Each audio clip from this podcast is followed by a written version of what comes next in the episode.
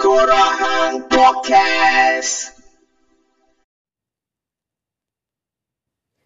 Selamat datang ke Tengkorak Hang Podcast. Welcome back to your favorite lo-fi podcast with me, Hydra Shah, and this is episode 90. Yo!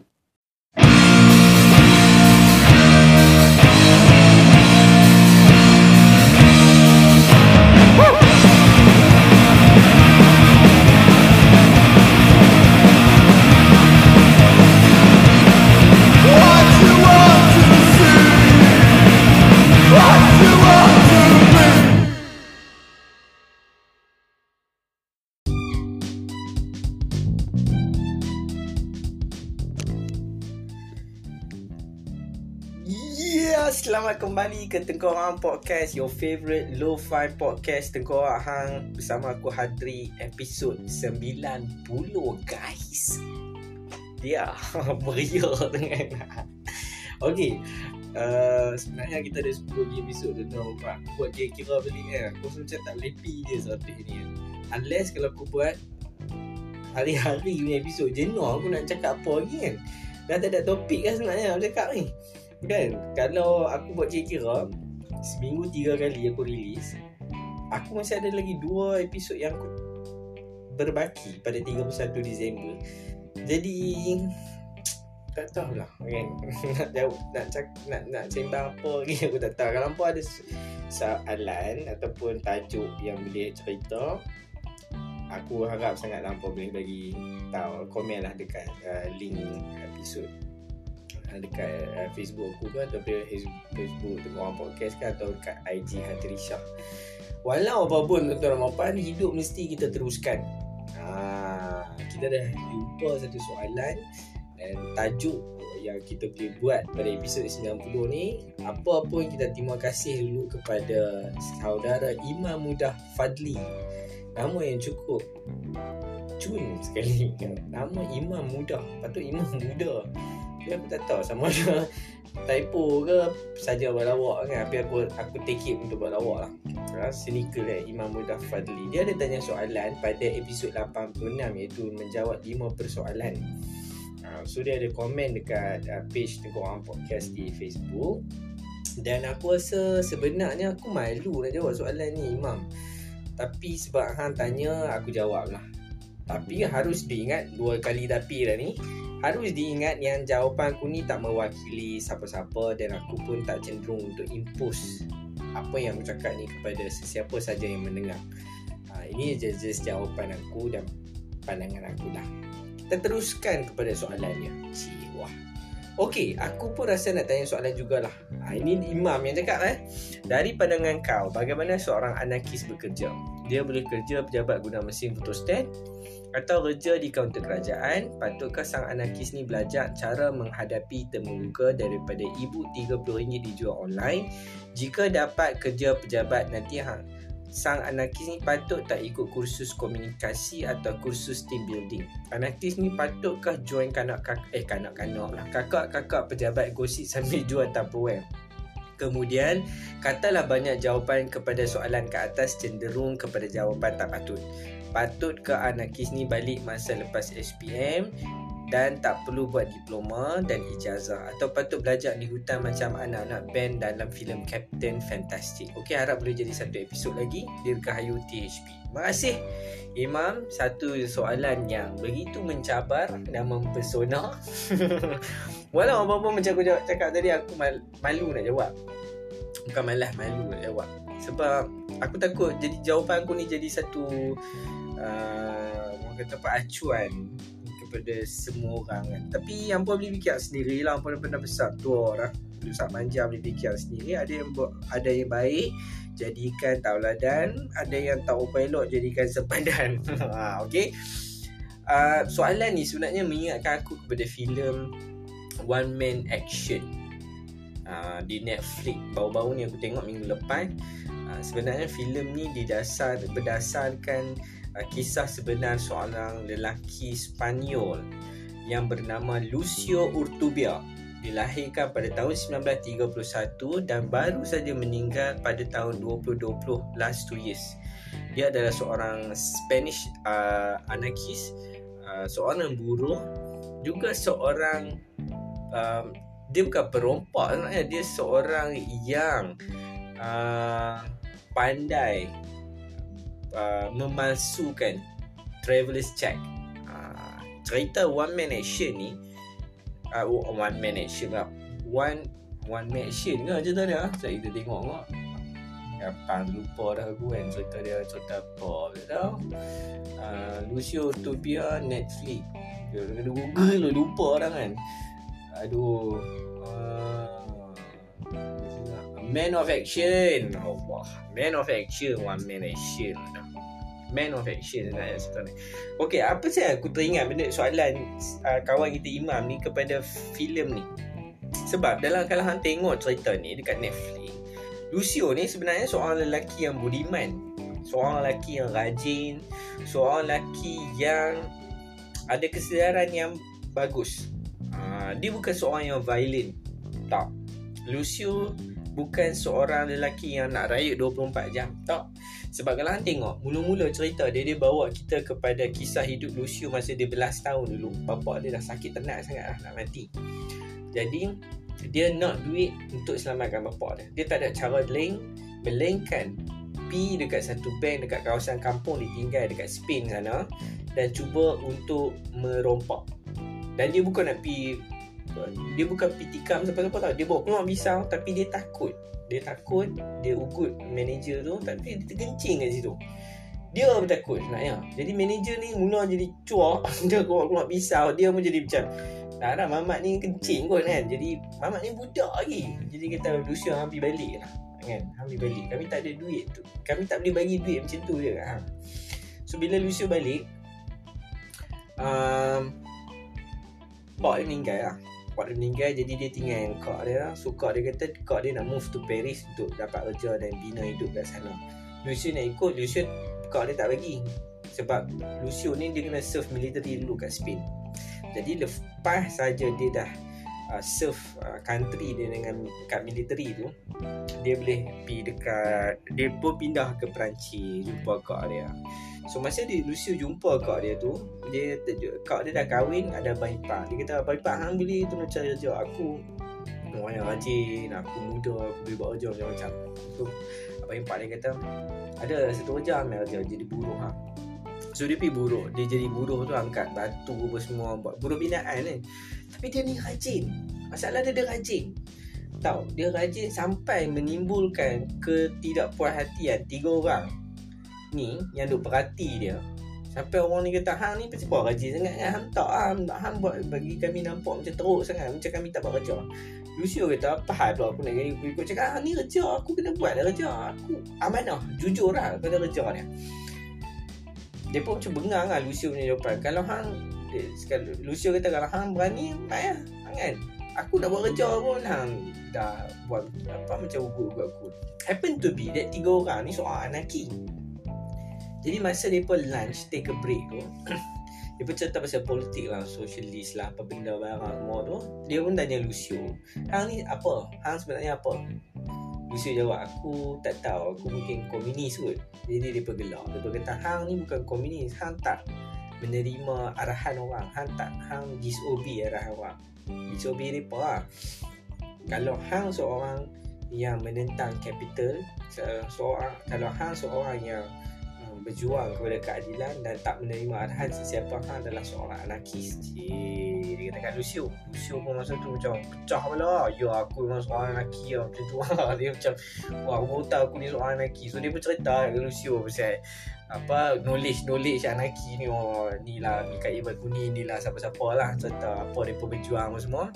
Jadi from that moment Lucio ni dia tetap bekerja, tapi dia belajar dengan seorang ni, aku dah lupa nama dia, untuk macam mana nak curi duit dari bank lah. So dia berkembang kemudian dia, tapi dalam cerita tu Lucio ni bukan seorang yang violent, dia seorang yang rajin bekerja. Dia mengingatkan aku terus kepada seorang lelaki yang pernah aku kongsikan dekat Korahang Podcast ni, bernama Gaetano Breski, seorang anarki daripada Itali yang lari, yang defend Errico Malatesta daripada dia ditembak, dan dia lari pergi duduk di New York. So So dia duduk New York ni dan direkodkan. Gaetano Breski ni seorang lelaki yang baik, sopan santun, lembut, tak merokok, suka menari, suka muzik, kerja rajin. Dan sebahagian daripada pendapatan dia tu disalurkan kepada gerakan-gerakan anarki di New York sana. Jadi dia mengingatkan aku pada soalan Imam Muda Fadli. Aku rasa walau apa pun di hujungnya hang tahu sebenarnya hang siapa, apa pendirian hang, apa pegangan hang. Tak kisahlah kerja kat kerajaan ke, kerja apa ke, kerja kat Mesir state ke, hang kerja apa, kerja bank ke, hang kerja Starbucks ke, hang seorang manager ke, di akhirnya hang tahu hang tu siapa sebenarnya. Dan dia tak mencerminkan sebenarnya anarki ni orang yang macam selalu kita tengok lah. Adakah hang seorang rockstar, hang kena rambut panjang kan, seluar koyak, itu baru hang seorang rock kan? Ataupun seorang rock mestilah seorang yang lotlak seorang yang tidak menghormati orang tua, seorang yang drug, sex and rock and roll, baru hang seorang rockstar. Tak juga kan? Kalau kita tengok Dave Grohl dulu masa cerita pasal Lemmy Motorhead, masa Lemmy mati, di ucapan Dave Grohl menggambarkan Lemmy Motorhead ni seorang yang sangat baik hati, seorang yang ada common sense, seorang yang menghormati orang, menghormati keluarga Grohl. Jadi aku nak abang macam mana, aku rasa di akhirnya hang adalah siapa, apa pendirian hang. Tak doesn't mean hang seorang lelaki hang kena 24 jam mengasingkan diri hang daripada masyarakat, ataupun hang tak boleh kerja ni capital semua. Aku rasa perkara-perkara ni terlalu serial. Dia memang kita hidup dalam dunia yang bermazhabkan capital, tapi adakah hang bekerja dengan company kapitalis merubah prinsip hang? Sebab hang nak hidup, hang ada keluarga untuk sara, hang ada kemauan hang sendiri untuk selesaikan. Dengan cara apa? Mungkin hang berniaga. Kalau hang berniaga lah. Kalau hang kata aku berniaga dan aku jauh daripada kapital, betul ke? Betul ke hang boleh jauh daripada kapital? Tapi aku rasa itulah, di akhirnya hang tahu hang apa, siapa dia kan. Dan patutkah anak ini belajar macam menghadapi temuduga daripada ibu 37 kan? Aku tak mahu abang lah nak kena beli ibu ni apa. Tapi bagi aku, seorang anak ini kena pandai bercakap. Sebab dalam cerita Lucio tadi tu, dia orang yang pandai bercakap. Jadi orang yakin dengan dia orang. Dalam satu babak tu, dia bercakap pasal apa yang patut kaum anarki buat pada ketika tu. Jadi dia bercakap, dia sampaikan mesej dia, orang yakin, orang setuju dengan dia. Baru-baru ni sebelum PRIO itu, aku tengok satu podcast BFM. Dia berjumpa Howard Lee dengan seorang lelaki PSM ni. Aku sebenarnya terpesona dengan Howard Lee. Howard Lee ni baru aku tahu dia cakap perak, memang perak gila kan? Dia cakap orang putih, kalau hang tak tengok muka dia, hang rasa Mat Saleh dekat British dekat. Dia punya pelat British dia tu gila babi weh. Lepas tu cara dia lontarkan idea dia tu very very convincing. Dan I am not the position yang aku agree dengan apa yang Howard Lee cakap, tapi the way the deliver the communications tu gila babi weh. Jadi aku selalu rasa macam seorang anarki ni, okay, ni fokus lah kan. Sebab Imam tanya soalan ni, aku rasa dia kena pandai bercakap, barulah dia boleh deliver. Sebab kalau hang pi interview, hang anarki ke, hang tak bukan anarki ke, hang seorang manusia biasa ke, hang seorang yang mendengar Nur Aniza Idris ke, hang pi interview, sebenarnya 80% untuk dapat jawatan tu dah ada, 20% sahaja lagi the way orang yang interview hang tu nak berasa dia convinced untuk dapat. Interviewer dia nak tengok hang bukan ada pengalaman kerja sama, dia nak tengok hang ada potensi tak untuk buat, hang ada stamina tak, ataupun fit tak untuk buat portfolio yang mereka tawarkan. Jadi aku rasa belajar bercakap ni perlu. Khususnya kalau nak pergi interview lah, memang kena pandai bercakap. Bukan pandai bercakap kerja tak ada rentak. Kena pandai bercakap. Memanglah semua orang, alah orang memang pandai bercakap dah buat kerja budak pun malas. Itu cerita lain. Cerita dia nak kena pandai bercakap ni sebab apa lagi yang hang boleh tunjukkan, yakinkan interviewer tu sebenarnya hang is the man of that position. Dengan bercakap lah, dengan cara hang deliver your communications. Oh, orang tu yakin, orang tu rasa macam, oh dia ni memang ada potensi lah. Dia ni memang walaupun dia tak ada pengalaman banyak sangat, tapi dia boleh buat. Dia tahu apa yang patut dia buat. Dia tahu apa patut dia deliver. Macam tu lah. Jangan sampai aku bercakap mengambil alih cakap cara seorang HR bercakap. Kan? Baik, jika dapat kerja nanti patutlah sangat ikut komunikasi. Aku ada pandangan aku sendiri, kan. Orang selalu cakap anarki ni kena duduk kelompok dia kena asingkan dengan masyarakat. Errico Malatesta dalam artikel dia, dalam esei dia Anarki dan Organisasi yang diterbit tahun 1899 tak silap aku, dia ada kata kalau orang anarki tu kata dia dah berjaya dan dia duduk dengan kelompok dia, Malatesta kata benda tu adalah kemenangan hang, bukan kemenangan keseluruhan masyarakat. Deep ni. Maksudnya kata apa, hang join je lah, masalahnya kan happy-happy lah. Macam aku cakap tadi lah, apa pun pandangan hang, itu pandangan hang, tahu. Dan hang juga sepatutnya meraikan pandangan orang lain. Tak kisahlah hang masuk kursus apa, hang pergi join je lah team building kan. Fun bah, hang pergi dengan kawan-kawan ke apa semua kan. Aku tak ada masalah pun. Aku rasa bukan anarki tak anarki, sebab masalahnya adalah sama ada hang nak participate ke tak. Kalau hang rasa macam malas, aku cemui, aku boring gila aku team building kan, tak payah tepi. Bagilah alasan hang sakit perut ke, ada ketumbit ke, ada biswek, ketiak ke. Hang tak lepi kan, tak payah lepi. Tapi kalau hang pipi je lah, seronok kan, benda yang fun. Dan lepas tu kau join kakak-kakak pejabat gosip sampai join tapuan. Jual gosip ni aku tak tahu lah. Gosip ni adalah perkara yang selalu jadi dekat dalam organisasi. Tapi aku respect orang yang macam gosip lebih-lebih ni dia tak mau join. Tak mau join. Kalau dia join pun dia diam, dia dengar lah. Dia tak menambah perisau dalam gosip tu kan. Kalau tanya aku, hang sembang kakak-kakak tu bonding, repo lah dia panggil. Dalam company dia panggil repo kan. Join je lah, nak jual terpawai pun join je lah. Dia tak jadi satu masalah pun selagi mana hang tahu hang tu siapa dia. Tapi bila hang nak bergosip korang ni, aku rasa macam kalau hang rasa benda tak betul, iyalah tu, tak payahlah apa tanya patut ke tak patut kan. Tapi kalau hang tu bersosial secara ni, aku rasa patutlah pilih bersosial. Apa masalahnya kan, manalah nak tahu orang dengar macam, ui Muhammad ni sebenarnya anarki tapi budi bahasa ada kan, sopan santun, kerja rajin. Bila dia patut dia bagi pandangan, dia bagi pandangan, dia berani untuk kata benda yang betul. Orang lagi convince dengan lah kan? Kan? Kemudian katalah banyak jawapan pada soalan di atas cenderung pada jawapan tak patut. Patut anarki ni balik masa lepas SPM, tak perlu buat diploma dan ijazah. Atau patut belajar di hutan macam nak band dalam film Captain Fantastic. Aku ada satu pendirian aku pasal ni. Aku condong kepada education. Saya tolak tepi lah education kita macam mana. Aku memang condong pada education. Satu, sebab apa?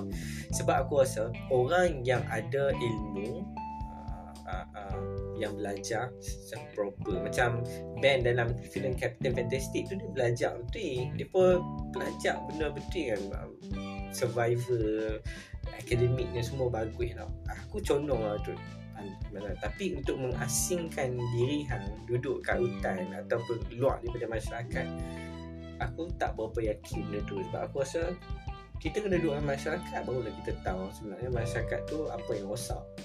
Dan kalau hang rasa macam hang boleh mengambil bahagian untuk educate masyarakat, tapi jauh lah daripada keluarga hang ke, anak hang ke, bini hang ke, suami hang ke, siapa tunang hang ke, pakcik hang ke, mak mentua hang ke. Itu kan satu orang kata apa, pengambilan bahagian hang dalam masyarakat. Hang kena orang masyarakat bergotong royong, hampir gotong royong sekali.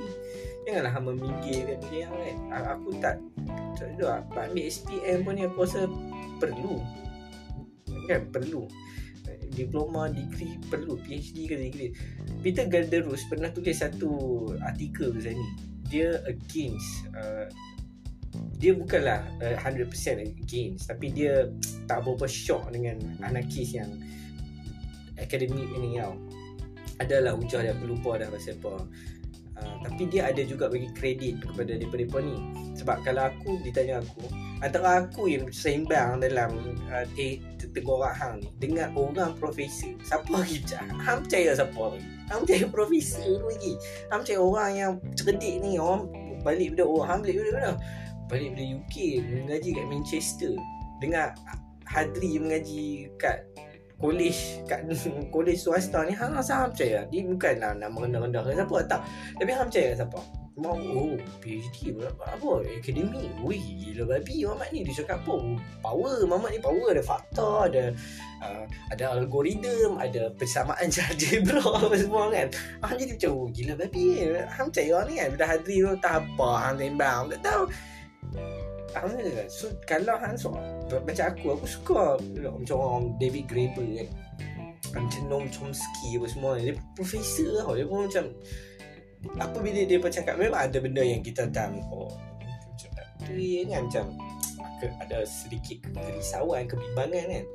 Tapi hang lagi suka dengar daripada dia cakap, sebab dia pun cakap dari segi akademik. Dia pun ada research, dia pun ada result kan, dia pun ada penyelidikan dia pun. Dan daripada semua ni dia boleh sum up apa dia. Jadi aku rasa pendidikan tu penting. Kan? Tapi banyak sangatlah aku punya tapi ni banyak sangat kan. Tapi ikut hang lah, kalau hang meminggir mungkin satu kemerdekaan tu hang dengan cara meminggir pada masyarakat kan. Tapi kalau aku sokong lah orang mengaji, kena pergi mengaji. Mengaji ni penting. Tolaklah kita mengaji sistem pendidikan kita macam mana ni. That's why aku rasa di akhirnya kita kena educate juga orang yang dekat dengan kita ni kan.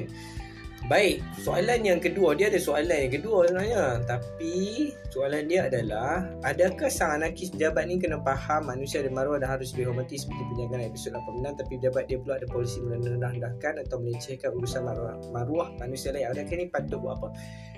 Hang kalau duduk dalam company tu, hang kalau ada jawatan yang hang boleh mengubah proses tu, hang boleh ubah. Hang bos tu. Ingat hang bos seorang anarki, tapi manager di company. Apa anarki ni kan? Tak anarki langsung. Itu hang cakap. Tapi dia orang anarki, dia faham macam mana. Dia boleh ubah, dia ubah hang. Tapi kalau hang pekerja biasa, kalau ada suara, hang patut cakap dalam meeting. Kan? Ni tak betul ni, apa ni kan? Takkan hang buat macam ni kat orang. Hang patut cakap. Kan? Sebab hang patut cakap lah. Sebab hang tahu benda tu salah. Tak kisahlah hang anarki ke apa ke. Hang apa pun, hang gamis ke kan. Hang kena cakap benda ni tak betul. Tapi, kita kena ingat, tuan-tuan dan puan, dalam hal kerja ni, bila kita dah apa pun kan, kita ada satu krisis yang kita kata kita ada perut untuk dijaga. Kalau aku buat macam ni mungkin aku dibuang kerja. Dalam cerita heroik dia, hang buat benda ni, hang kena buang kerja. Oh, memang hero gila lah. Tapi adakah tak hero jika hang melawan tapi tak sampai kena buang kerja? Adakah benda tu tak hero? Adakah sampai satu tahap hang kena tinggalkan kerja hang? Adakah kena tinggalkan kerja hang tu sebagai satu bentuk hang ada prinsip? Mungkin ya, dan mungkin cara hang melawan lain. Sebab kita tak boleh judge orang macam tu, faham tak? Tapi hang mempertahankan, hang tahu yang sebenarnya kawan hang kena tindas apa semua. Hang pun tahu juga sebenarnya hang duduk dalam keadaan yang teruk. Kalau hang keluar, hang mungkin tak boleh susu anak. Tapi dalam masa yang sama, macam mana hang mempertahankan kawan hang? Mungkin hang tolong dia, bayar bil, kumpul solidariti ke apa, jaga hang. Adakah benda tu tak heroik kan? Sama-samalah kita fikirkan. Kan? Tapi yang bagi akulah, kalau tanya soalan, kalau hang tahu hang benda tu tak penting, hang beritahu. Itu perkara paling asas sekali lah kan?